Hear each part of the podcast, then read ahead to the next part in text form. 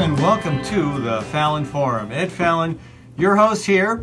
Quick shout out to our local business partners who help make this program possible. Thanks to Gateway Marketing Cafe, located at 20th and Woodland. That's my grocery store. And a great place for breakfast, lunch, and supper. Gateway also has an excellent catering service. That's Gateway Marketing Cafe. Thanks also to uh, Story County Veterinary Clinic, where Dr. Kim Holding has been treating all creatures, great and small, for over 30 years. That's Story County Vet. And thanks to Ritual Cafe, located on 13th Street in downtown Des Moines. Fair trade coffee, fair trade tea, and an all vegetarian menu. That's Ritual Cafe. Thanks also to Cinco de Mayo restaurant on Southeast 14th Street. Authentic Mexican food at excellent prices with friendly service every single time. That's Cinco de Mayo restaurant. And finally, thanks to Namaste Restaurant at 7500 University Ave in Clive. Uh, authentic Indian food from the north and southern parts of the country. That's Namaste Restaurant. Okay, so with me in the studio today, for those watching on uh, Facebook, you recognize this guy, Charles Goldman. And um, yeah, we um, we have Charles here way too often, but uh, but popular, but the audience says we want more Charles, less Ed, so we bring Charles in, right? Okay, right. so um, uh, yeah, the program lineup today is uh, is ambitious. Uh, we're going to be talking uh, later in the show about. Um, how the one percenters might be benefiting from still yet another Trump tax cut. We'll be talking about uh, the confluence of climate change and income inequality, which may be the ticket to turning out the millennial vote in 2020. We'll also talk about um, President Trump, the uh, White House resident stable genius, and uh, who has now acquired apparently magical meteorological skills. But uh, look out, Alabama. We'll also um, talk about the uh, how Republican lawmakers are using gerrymandering and uh, how that might actually tip the level of importance from Congress, congressional races to state legislative races. But first, an update on the Dakota Access Pipeline. This just in late last week, Friday. Now, again, I don't, I don't know why the utilities board releases on a Friday. Maybe that's when it was ready. We'll give them the benefit of the doubt. But of course, the Dakota Access wants to double. They, they just tweeted it out. No, they didn't just tweet it out. they actually released a 13-page report or, mm-hmm. or uh, order, let's call it. And uh, so Dakota Access wants to uh, double the uh, flow of oil through the pipeline. They want to they want to increase it from 570,000 barrels to 1.1 million, and uh, that of course doubles the risk in case of a spill. It um, doubles the carbon input uh, carbon footprint, and um, there are people who don't do just like me who just don't feel it's uh, it's legitimate because they did not. That's not what they asked for. They wanted. They they came and said we're going to build a pipeline that will accommodate up to 570,000 barrels a day. Now they want to pump 1.1 million barrels a day through there. Well, it's the same strategy as basically getting the pipeline in the ground and then uh, uh, adjudicating the case in front of the Supreme Court of Iowa, who then says, well, it's kind of moot. Yeah, well, but but the utility board, to their credit, have not said it's moot. In fact, you know, they took a long time to uh, respond to this order. Yeah, uh, I mean, the uh, the uh, Dakota Access filed this it wasn't a petition. There, there was um, merely, in their words, notification. They were just notifying the utilities board mm. that they were intending to, quote, optimize the uh, pumping station in central Iowa in order to accommodate this double of the uh, doubling the, the flow of oil. Yeah, and could you let the listeners know where this oil goes? Well, it goes to the highest bidder uh, a lot of it increasingly going to China. Mm-hmm. Uh, it's well, very... not directly to China because the pipeline's not that long. so. No, but uh, when you when you when you were able to convince your, your friends in Congress to lift the ban, we used to have a ban on exporting crude oil. Mm-hmm. You couldn't do it. Well, as of last year, year before rather, I guess you uh, could suddenly uh, export crude oil coincidentally timed with the construction of the Dakota Access Pipeline. So suddenly this oil goes to a a hub station in Patoka, Illinois, and then on down to Texas, where it is refined. And um, yeah, maybe some of it stays in the U.S., but the uh, speculation it's hard to hard to nail exactly how all this plays out. Mm-hmm. But there is absolutely no doubt that uh, exports of petroleum uh, products, both gas and oil, is huge compared to what it used to be. It's uh, I mean we used to only be able to export refined crude oil. Now we can now we can export the whole you know the whole darn thing at any stage. Well, what's interesting is, from what I understand, by 2030, 2035, we will be the dominant oil exporter in the world if we continue. We all, we're we're fast on track to That's do that. correct. We're already And- the biggest oil producer. Ironically, the whole point of energy independence was what? What was the independence that we were looking for? It was independence to the vagaries of the political situation in the Middle East.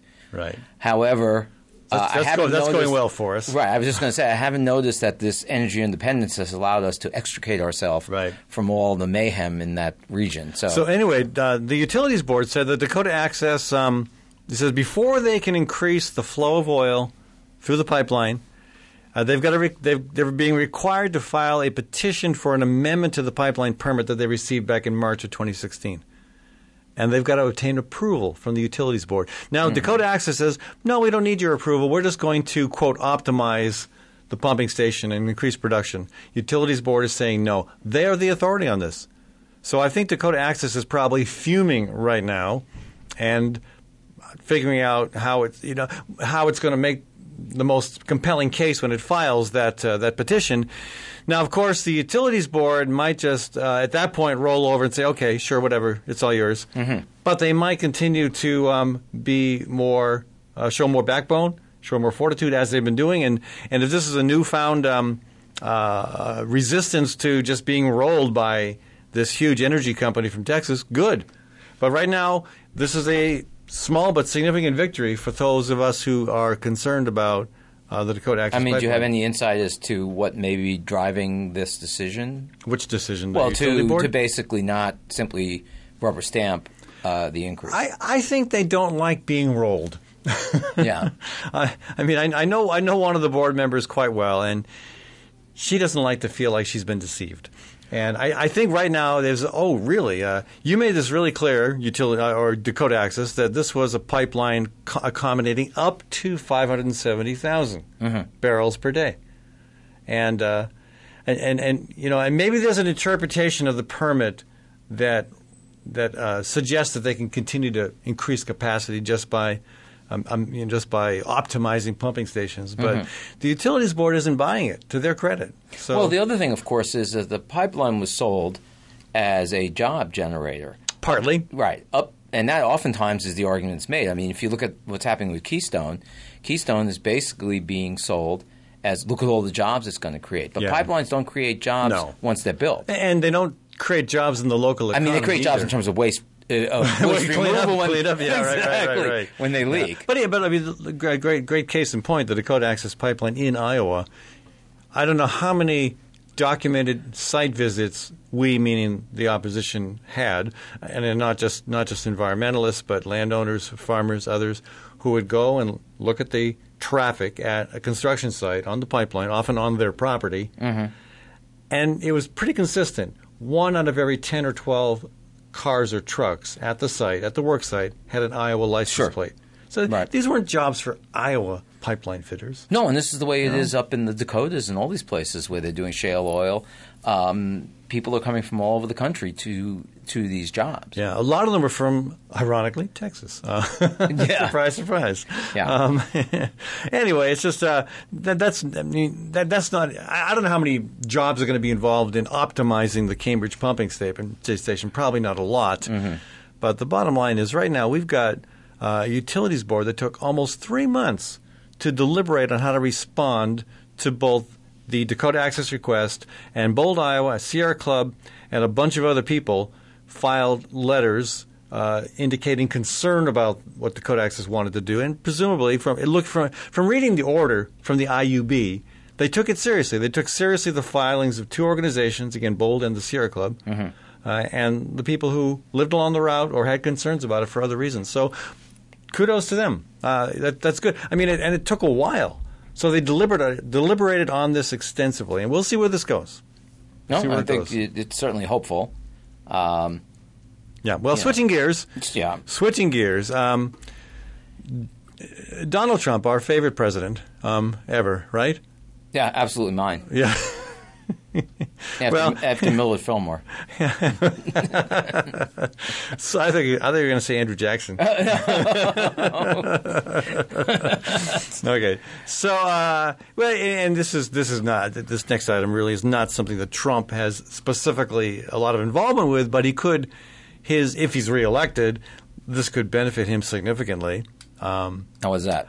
well, gerrymandering. Uh, we've seen we've seen uh, what what uh, Republican legislatures have done, and, just, and and to be fair, there are some Democratic legislatures. If you've got states where you've got a Democratic House and Senate, you've seen gerrymandering.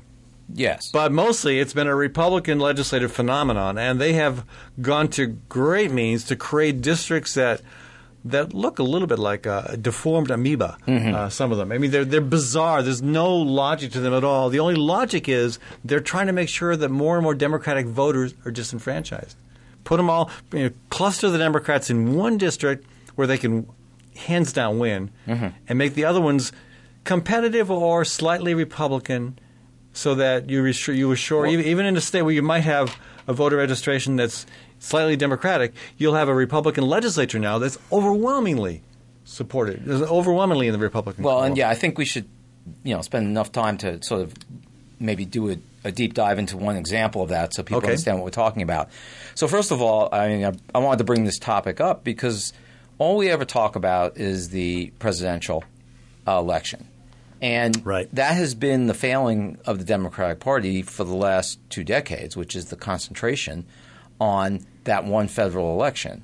Um, and the, in point of fact, the Constitution of the U.S. House of Representatives and uh, a lot of decision making relies on states and the states how they set up their own districts, both for their legislatures as well as for the House of Representatives. I- you know, I, I would say that the media tends to focus almost obsessively on the presidential election, and to Yes. some extent, U.S. Senate and U.S. Congress to a lesser extent. But yeah, there, you know, there's not uh, there's a lot of local attention to a specific legislative race. Yes, But not but a not a coherent strategy. And you know, the person who's kind of driving this within the Democratic Party is Eric Holder, uh, the former Attorney General under Mm-hmm. Right. Barack Obama. Um, you know, and they're concentrating on states which are the decision makers. In other words, going to California to redistrict. First of all, California uses guess what? You know, a nonpartisan redistricting strategy, Like Iowa. like Iowa Yeah. does. Um, and but going to places like Texas, which may be in play, not in the sense of that they're going to elect a senator who's not a Republican, Not Ted Cruz. right? Not Ted Cruz, correct? But you know that they could actually take one the majority in one of the houses of the legislature. But I mean, let's let's take an example. So Michigan, which is a swing state now, or at least it was put in play by Donald Trump. Um, the situation there is that the House of Representatives districts are 9 6 in favor of, uh, 9 5 in favor of Republicans. The number of voters in, in Wait, Michigan. wait, say that again. The, the, the, the, House districts. the, U.S. House. The U.S. House US districts are 9 5 in favor of Republicans. Yeah, so that's the quite- vote, however, for those 9 5 distribution was in fact 52% for Democrats and 48% exactly what we're talking for about, right, Republicans. yeah. So these districts are set up to be completely non representative, and they are changed every 10 years based on the census, which we've talked about the problem with the census uh, in previous shows. Of all, of all the uh, ways that the Republicans accomplish voter suppression, gerrymandering is probably the most effective. Oh, absolutely, absolutely. So, but nevertheless, Michigan voters passed in the 2018 election a referendum that was brought 61 to 39 to set up a nonpartisan districting commission, um, and so the Republicans there have brought three lawsuits already. To try to impede the will of the people. Now we know what- what went on in Wisconsin, which is a similar situation where they basically a lame duck Republican legislature uh, signed off on by uh, what's his name Scott uh, who's- Walker. Yeah, Scott Walker um, took away the governor's veto power over the uh, the maps that would be drawn by the legislature because, of course, a Democrat could not possibly fairly, like they, like the Republicans, draw the districts. So they were defending democracy. But you know, here at sixty-one to thirty-nine to set up an independent redistricting commission. Now, here's one of the suits that the Republicans brought. They claim that their First Amendment rights to free speech and association and their Fourteenth Amendment right to equal protection, which is not their favorite for other things. um, would make this commission illegal because or unconstitutional because it imposes pro- prohibitions on who may be a commissioner on this this nonpartisan board. Specifically, the new commission disqualifies anyone who in the past 6 years has held or run for office, has served as a lobbyist, or has anyone who's a parent, spouse, or child of such a person. Has nothing to do with partisan Right. affiliation. But I can see why Republicans Republicans wouldn't like it. Correct. Yeah. So now, now in the courts, we have been losing. I mean, pe- people who support fair redistricting uh, systems have have lost. Uh, to, it depends on what you're talking about because um, the you know we know of course the Supreme Court decided that partisan gerrymandering is not unconstitutional. Right. That the Constitution in no way prohibits it. yeah, which is incredible. Right now, the racial aspect of redistricting Which is a lot remains. Yeah.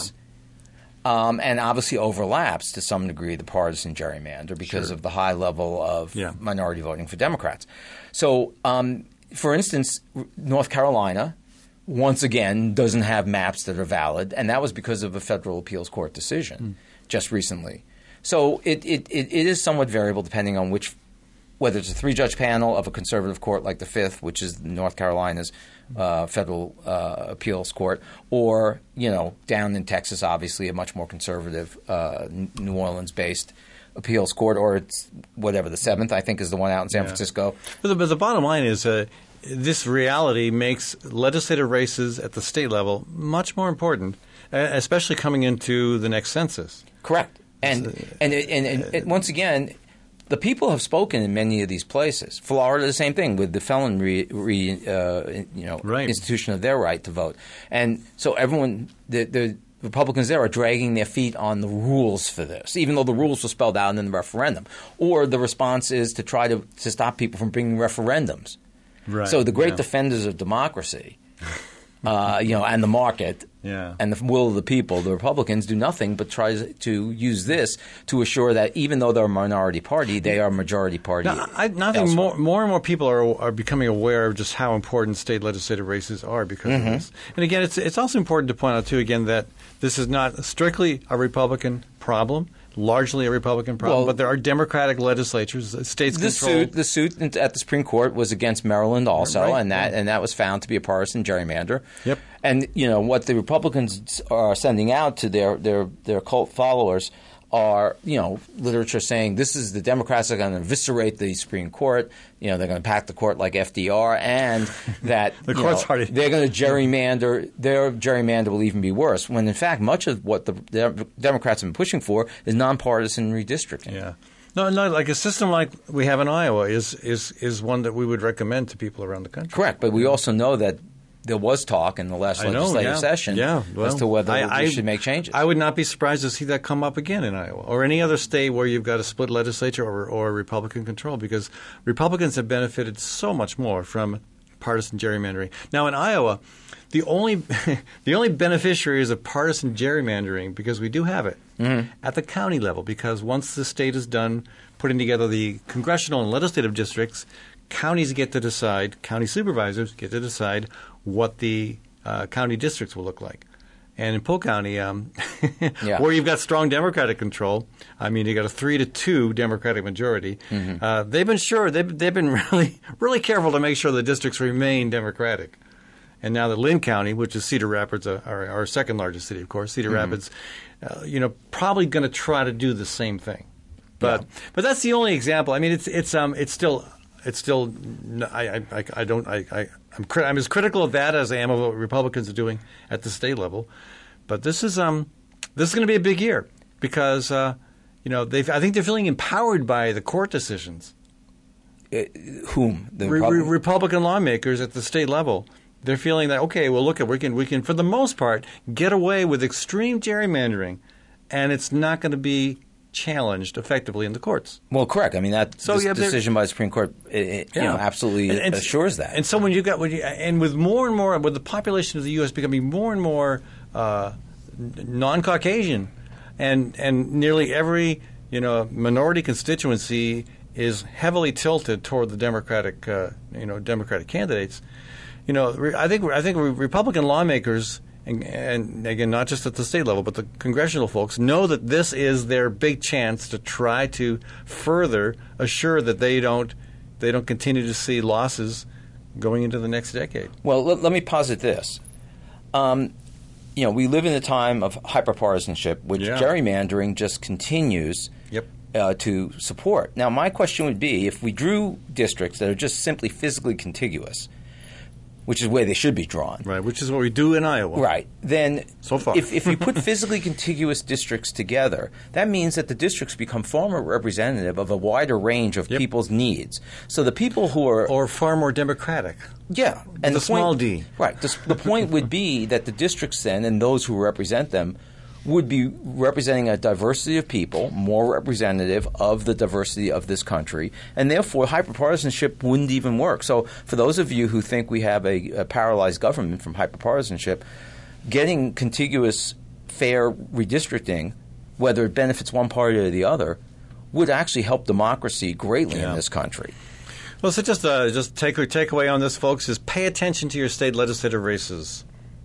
Yeah, Absolutely. we'll leave it at that. Yeah. We're going to take a short break here, folks, and when we come back, uh, as Hurricane Dorian uh, sails off into the uh, North Atlantic, uh, having paid a friendly visit to Nova Scotia and I believe uh, uh, Newfoundland as well, uh, we have to uh, pay some uh, respects to the resident stable genius in the White House, who is now has also developed magical meteorological skills. We'll be back in a minute to talk about that on the Fallon Forum.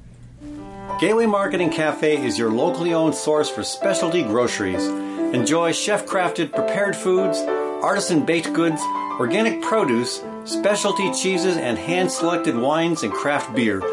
Visit the lively cafe for breakfast, lunch, and dinner seven days a week. Gateway Market is centrally located on the corner of Martin Luther King Jr. Parkway and Woodland Avenue.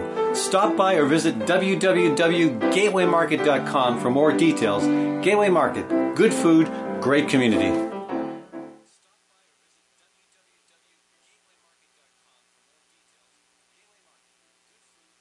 For all your accounting needs, both business and personal, contact Ying Sa at Community CPA with offices in Des Moines and Iowa City. It seems that tax law changes every year. You want an accountant who's up to speed on the latest twists and turns, someone who can help make sure your tax return is filed accurately, in a timely manner, and properly, so you don't end up paying any more than you need to pay. So give Ying Sa, the founder of Community CPA, a call at 515 288 3188. That's 515 288 3188. Across the Des Moines Metro, Ritual Cafe is known for its excellent fair trade coffee and fair trade tea. Ritual Cafe also serves breakfast and lunch and offers an entirely vegetarian menu. This unique venue is also known for its live music and displays of local artwork on the walls. Located on 13th Street between Locust and Grand in downtown Des Moines, Ritual Cafe is open six days a week. Make Ritual Cafe a daily part of your ritual. Times are tough, and most people are just trying to make their cars last a little bit longer. That's why you should know about Sargent's Garage in Des Moines. You can trust Sargent's to make the right diagnosis and give you a fair price every time. Whether it's a routine oil change or a major repair, Sargent's always does outstanding work. So don't give up on that old car just yet. Call Sargent's Garage at 515 246 8149. That's 515 246 8149. It's important to know where your food comes from. At HoQ Restaurant, that's easy because 90% comes from Iowa farms and Iowa producers. Located at East 5th and Walnut Street, HoQ is open for lunch and supper Monday through Saturday. From May through October, you'll also find HoQ at the Downtown Farmers Market serving fantastic breakfast wraps with 100% of the ingredients from Iowa, except for the salt and pepper. Learn more at hoqtable.com. That's H O Q table.com. Dr. Kim Holding has over 30 years of experience working with all creatures great and small cat, dog, horse, cow, elephant. Well, maybe not an elephant. If you've got a pet elephant, you may be in trouble. Kim's work history is long and deep, and her clients stick with her year after year because they know she will do right by them and their pets and farm animals. So give Dr. Holding a shout to keep your animals happy and healthy. Call 515 232 8766. That's 232 8766. Namaste India is one of the best Indian restaurants in the Des Moines Metro. Located at 7500 University Avenue in Clive, Namaste offers a broad range of cuisine from both northern and southern India. Namaste's menu also includes delicious Indo Chinese and Nepalese dishes. Owner Ronnie Singh has been in the restaurant business for over 12 years, providing a truly unique culinary feature for Central Iowa diners. Open Wednesday through Monday for lunch and supper, Namaste also delivers to your door. That's Namaste Restaurant at 515 255 1698. That's 515 255 1698.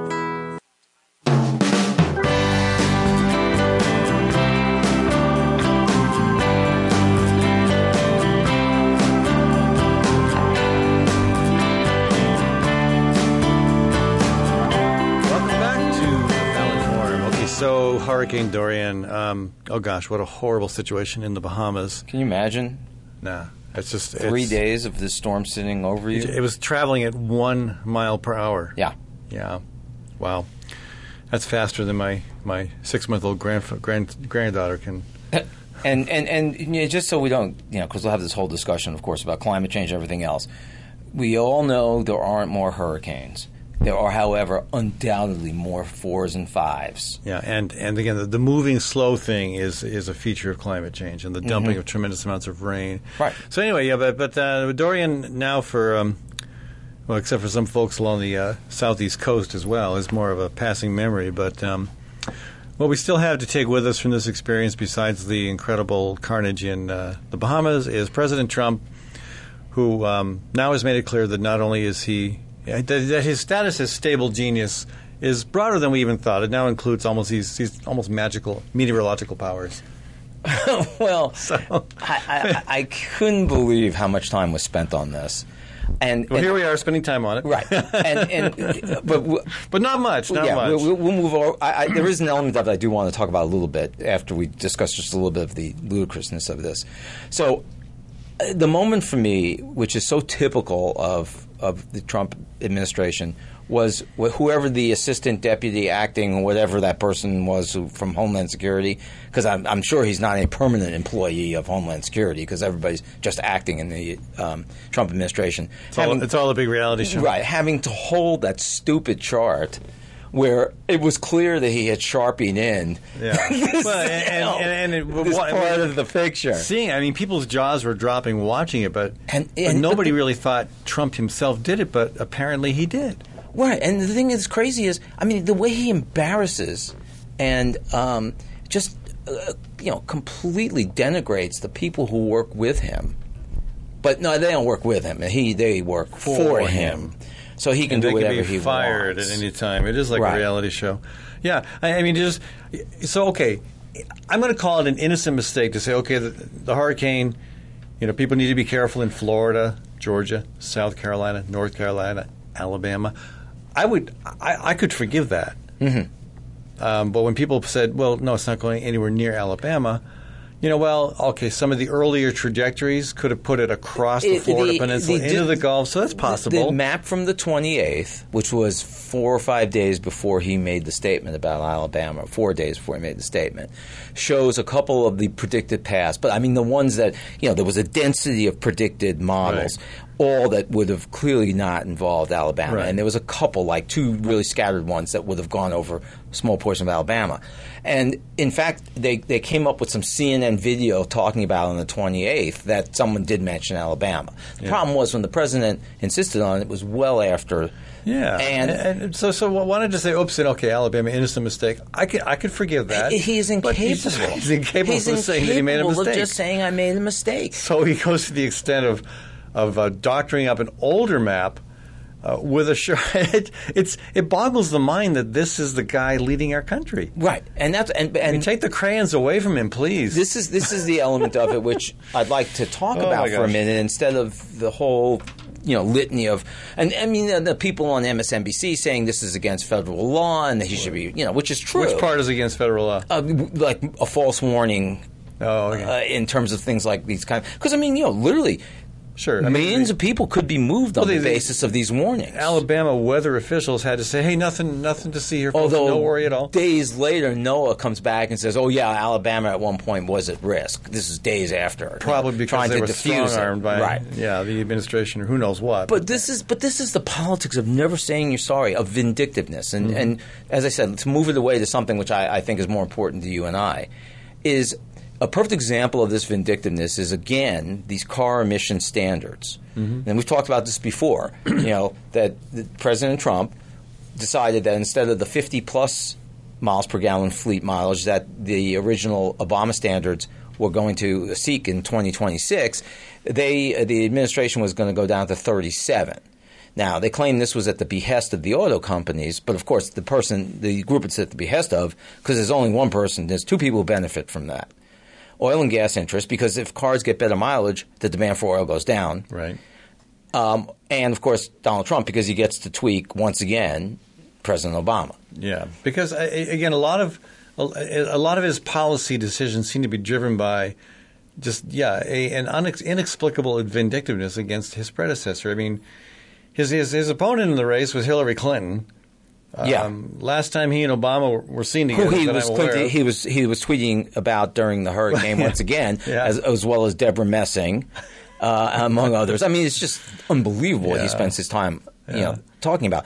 But okay, so what's happened since? Now, if you remember, a number of the car companies had not signed yet, but said that they were going to adhere to California standards Right. as well as thirteen other which states. Uh, which uh, which uh, again Trump has spoken out against California standards. Correct. But- and so what is now happening, we found out late last week, is that the uh, Justice Department, led by his personal lawyer, uh, uh, Attorney General Barr, is going to investigate antitrust violations by the companies that would make an agreement with California. Now, the interesting thing is that, uh, first of all, the agreement's not even signed, and so I don't know how you have a violation if there's no signed agreement. Right.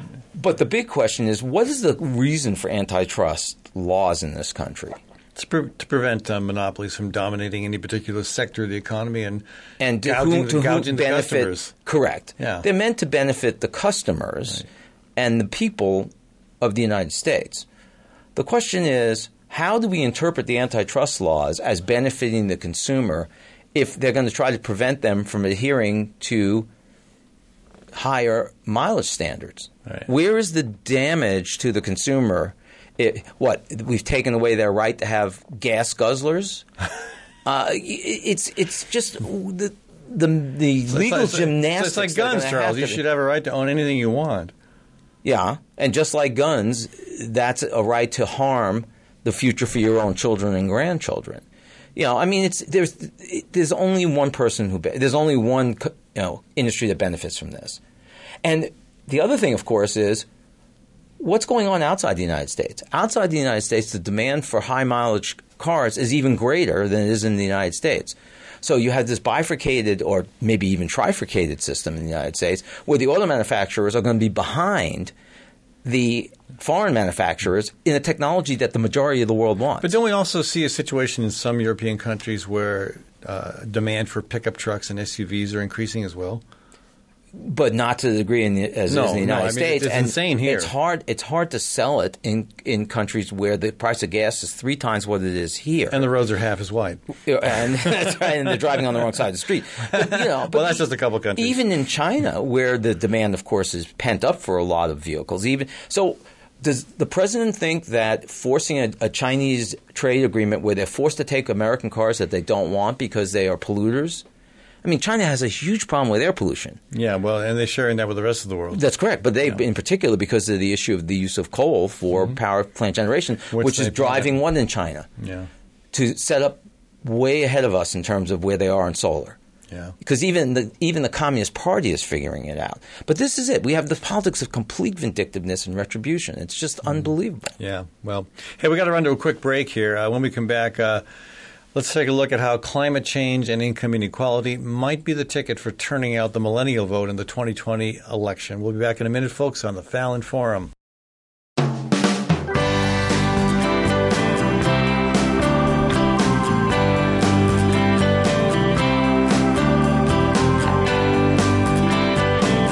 Welcome back to the Fallon Forum. That's uh, Downtown, tuned by Brother Trucker, one of our favorite local bands here in the Des Moines Metro.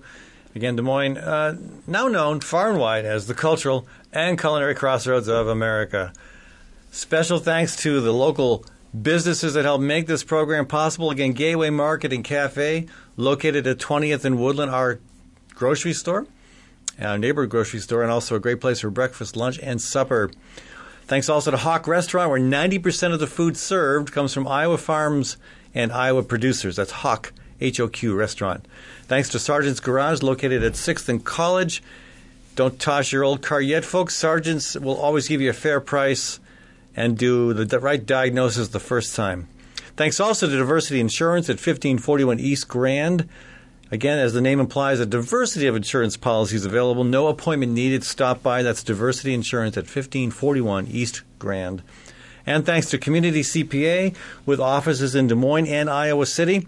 All your tax and accounting needs, folks, give Ying Sa, the founder of Community CPA, a shout. All right, so welcome back to the program. Uh, again, with me, uh, Dr. Charles Goldman. And, um, yeah, we. Um, we see uh, more presidential candidate, candidate activity in Iowa than anyone else in the country, and I know folks tend to be. Except maybe New Hampshire.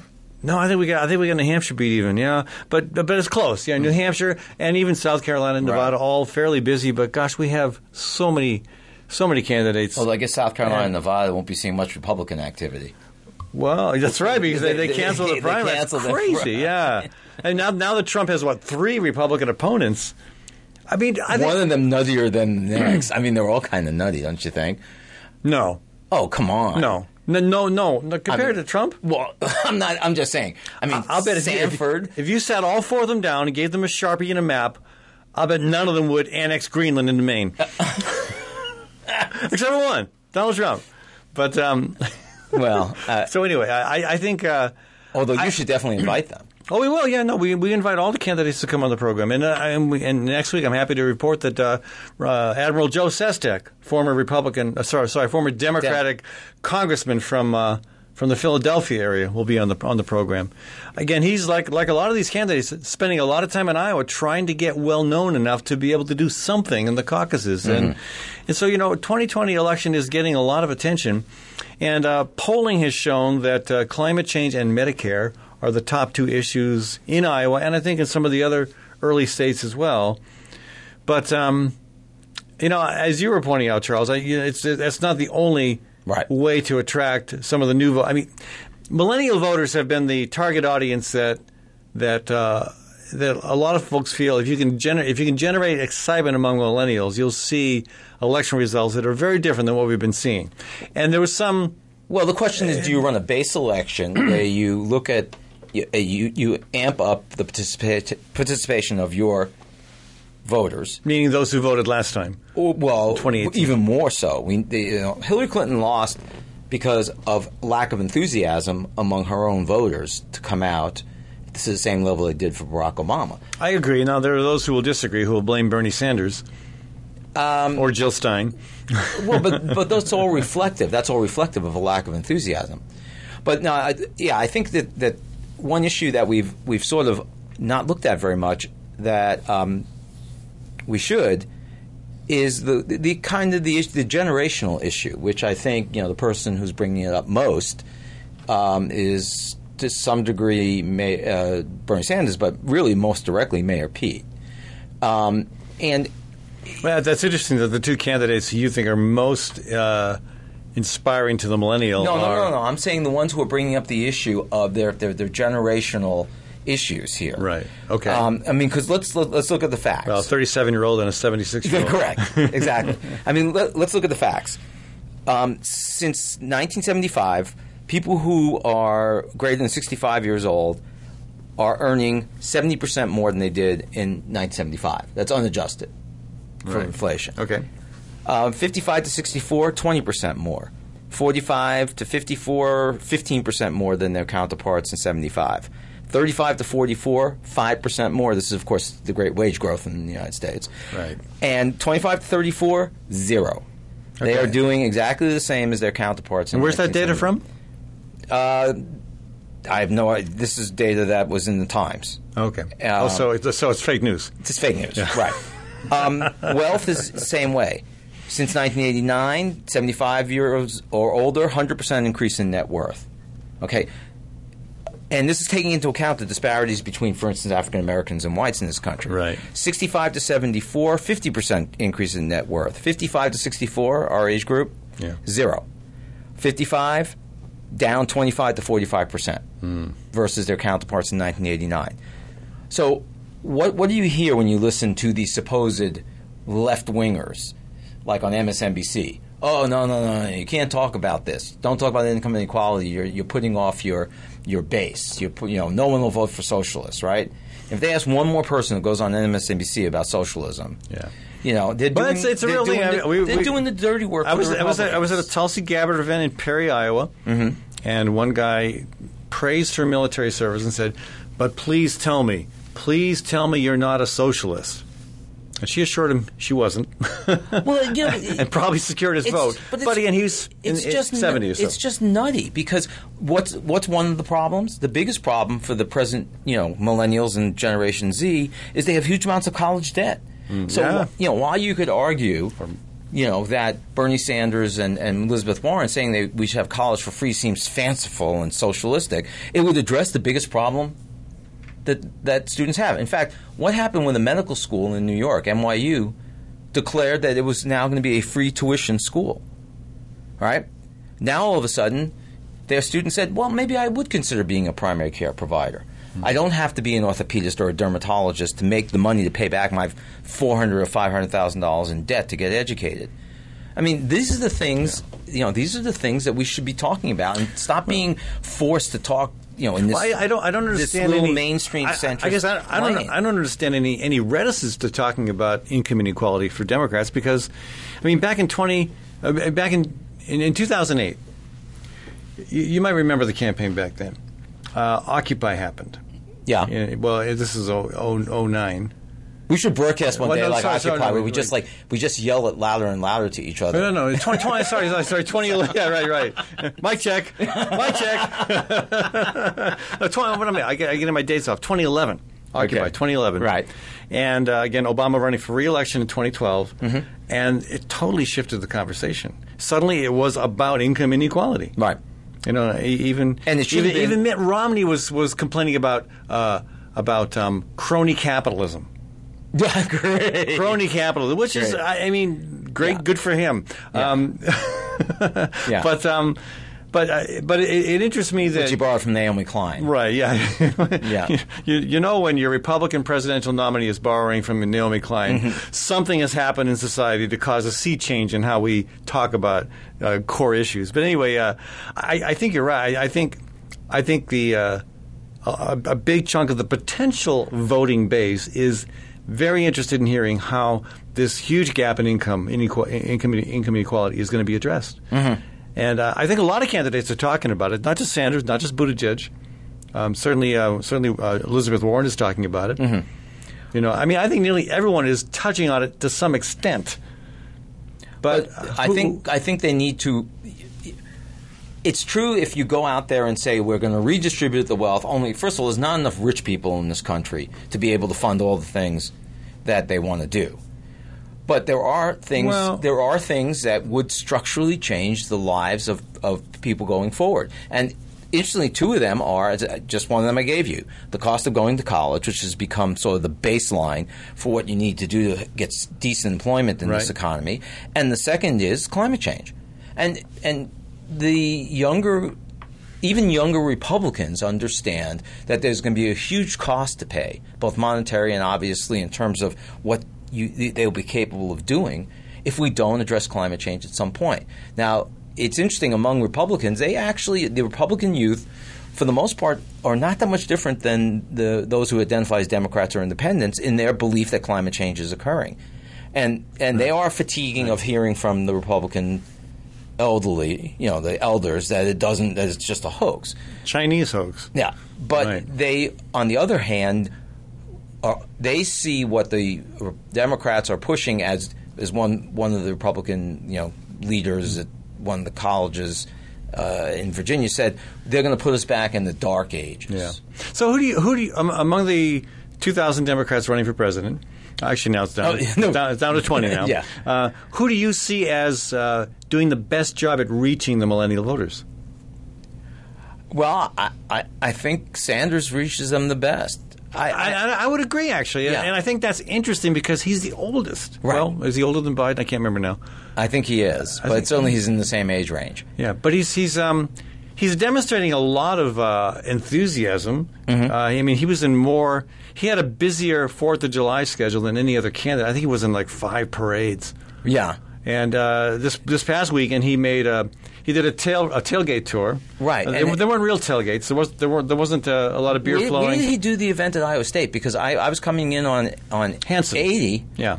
and there was like there was a sign up saying you know event event Yeah. get off at this exit. Well, and, and, I, and I went, and it was um, there were several hundred people there. Really? Okay. And, uh, and sure again, mostly young folks. Yeah. and uh, and you know, and his um, and of course his, his speech kind of built up. You would think that well, college crowd, maybe he'll talk about student loan debt first. Well, he- he yeah. talked, talked about it later.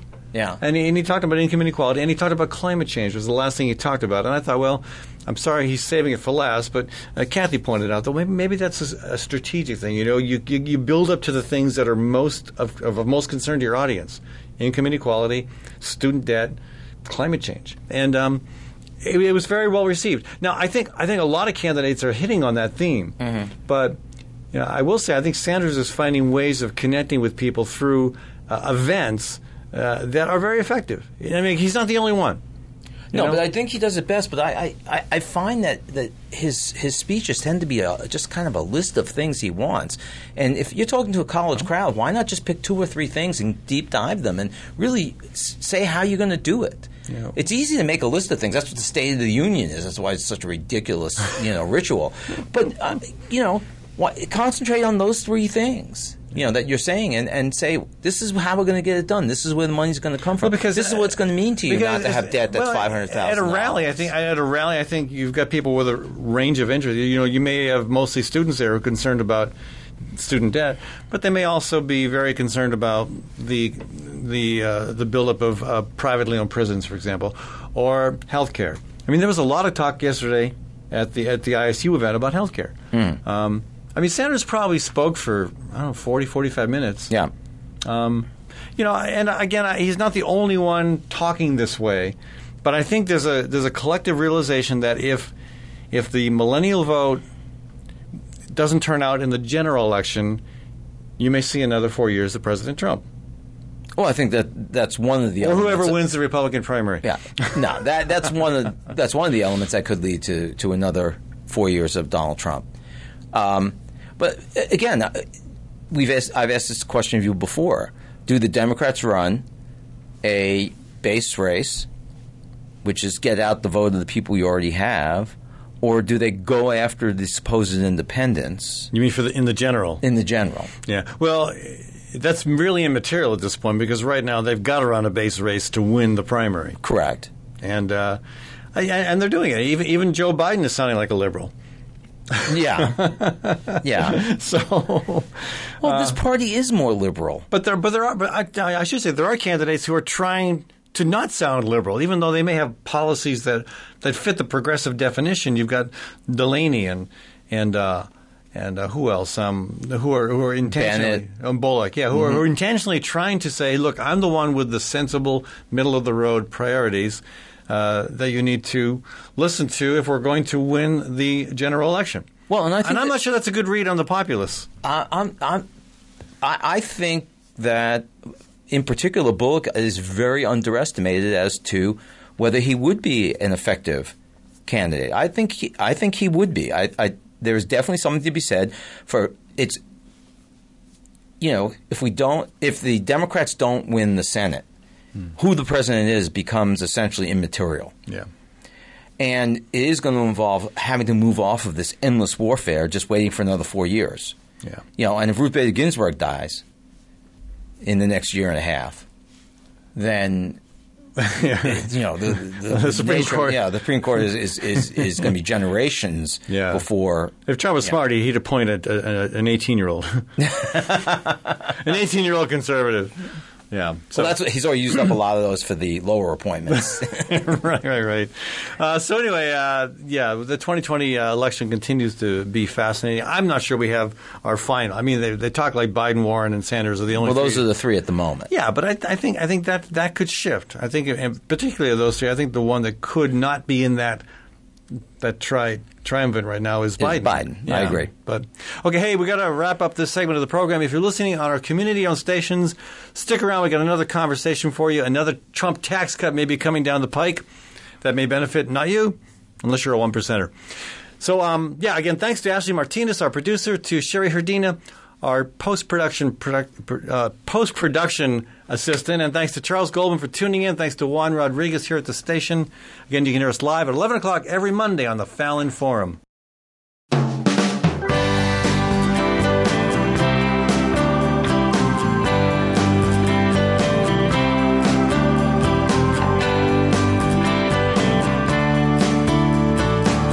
Welcome back to the Fallon Forum. Thanks for joining us, folks. And uh, Charles Goldman, still in the studio with us as we uh, talk about tax cuts. Uh, how many of you out there felt your lives were benefited from the first Trump tax cut? Charles? No, obviously not. I mean, the the first Trump tax cut accounts for almost all of the growth in the economy that um, we've seen. Um, what do you mean by that? Well, if you if you give if you take on over a trillion dollars per year in debt as a government and you inject that into the economy, well, of course the economy is going to marginally look better. So, uh, but of course, where did that money go? That money didn't go into capital investment. In fact, capital investment, you know, like buying machines for factories or setting up factories, has gone down under the Trump administration for almost all of the last year. So, But I mean, the, the tax cut, uh, his tax bill was sold as helping the middle class. Well, we that yeah, I mean that's and and middle class tax bills did marginally go down, but not to the degree that uh, those tax bills uh, help corporations and the richest one percent. Right? So when, when people are polled on how they feel about that tax cut, what year? That was what 2017, 2018, Twenty 17. No, I believe twenty eighteen. Yeah. Okay. So when, when people are polled about the 2018 tax cut, Mhm. how do they feel? Do they say, "Well, yeah, we, we feel it helped," or do they say, "Well, maybe we were duped"? Well, people people say they were duped, which has been actually one of the few effective campaigns the Democrats have done. Um, and the point fact is is that most people in the middle class got a a marginal tax cut, a small tax cut, not anything percentage wise um, or absolute wise as the richest, you know, one percent or 0.1 percent. There was a tax cut. I mean, I think that's been a very effective campaign of the Democrats. It was as Nancy, as Nancy Pelosi said, it was a pittance in terms of who benefited. So uh, there hasn't been a lot of talk about this, but uh, there's some indication that another tax cut may be in the works. Right. And and this one is clearly directed. They're not even at this point making any bones that it's a middle class tax cut, and that is How, one- how do they sell it if they don't even at least try to pretend? well, they're not even trying to sell it. I mean, what's happening is is that you know President Trump, uh, as well as some of his advisors, have talked for uh, over a year about indexing capital gains. Basically, indexing capital gains. If uh, you know, for those who may or may not know, um, there are two types of uh, well, there's three types of taxable entities on most people's tax forms. There's your income, wages, tips, things like that. Then there's short-term capital gains, which is assets held less than a year, and then there's long-term capital gains, which is at a lower rate than way lower rate than income. Yeah, your mansion, your yacht, well, your Caribbean island. those are capital gains, but what we're talking about here Okay. specifically are for, are uh, capital investments like stocks and bonds and things like that. Now, one of the things that the president loves to talk about is the stock market. The stock market has nothing to do with the economy. The stock market is a gambling casino in which the vast, you know, majority of uh, participants are the wealthy. Right.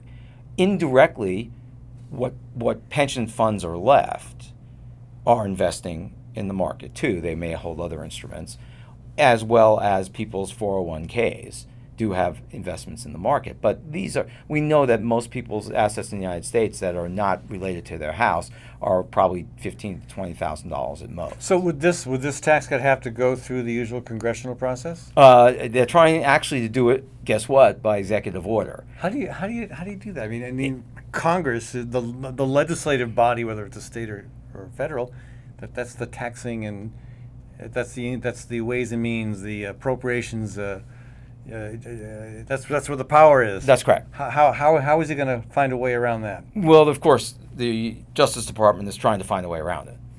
Um, and, and that's what, of course, if he tries to do this, that's the first thing that's going to happen is that there will be a suit uh, claiming that he doesn't have the power to do this. Right. Because it would be a change. Now, I mean, and, and again, what are, what are they trying to do?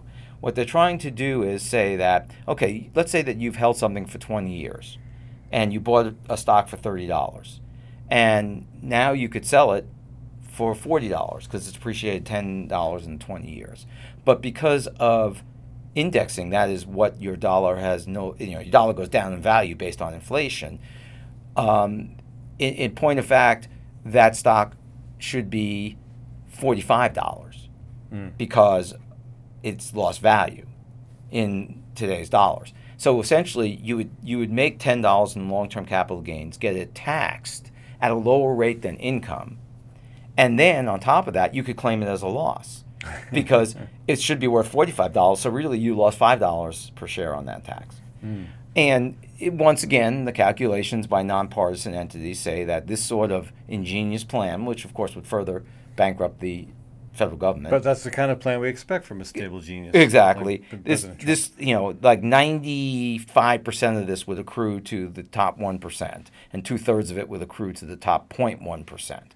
And it, and we've already seen this play out. They claimed that you know bringing back these corporate profits at a lower rate would lead to all sorts of capital investment. Well, the numbers are already in. It didn't. All they did with that money was either sit on it, or guess who got it. But number numbers in on trickle down economics. It's- of course, that- this is that's the usual- for a long time. This know? is the usual Republican idea. If you give rich people and corporations money, they'll slowly mete it out to the rest of us. As Senator Tom Harkin used to say, uh, saying that uh, a tax cut for the rich will help the poor is like a like giving the uh, a horse an extra scoop of oats and saying, yeah, that'll that'll trickle down as well. Right.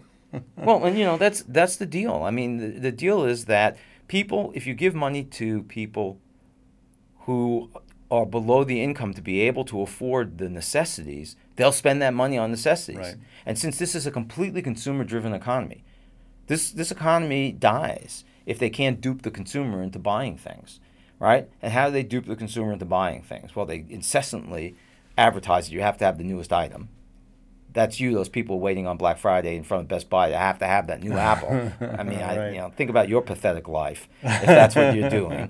think about how you are, you know, are just a cog in the matrix, basically. Yeah. Um, you know, so um, they have to do people into buying stuff they don't need. You know, and That's th- that's not that's not hard to do in America. no, because it's incessant. It's incessant, and it, even if it's not TV, it's advertising on the various platforms that people use, the social media platforms, and and then they are able to make the linkage that somehow the stock market going higher is meaningful to you as a middle class or a working class person. It's meaningless to you, Yeah. for the most part. Yeah. But this is this these are the kinds of things again that go on So- behind the scenes that have nothing to do with his tweeting. That it's just like the environmental policy. Yeah. So people get all bent out of shape about a sharpie, uh, Right. uh, doctoring a, a hurricane map. Right.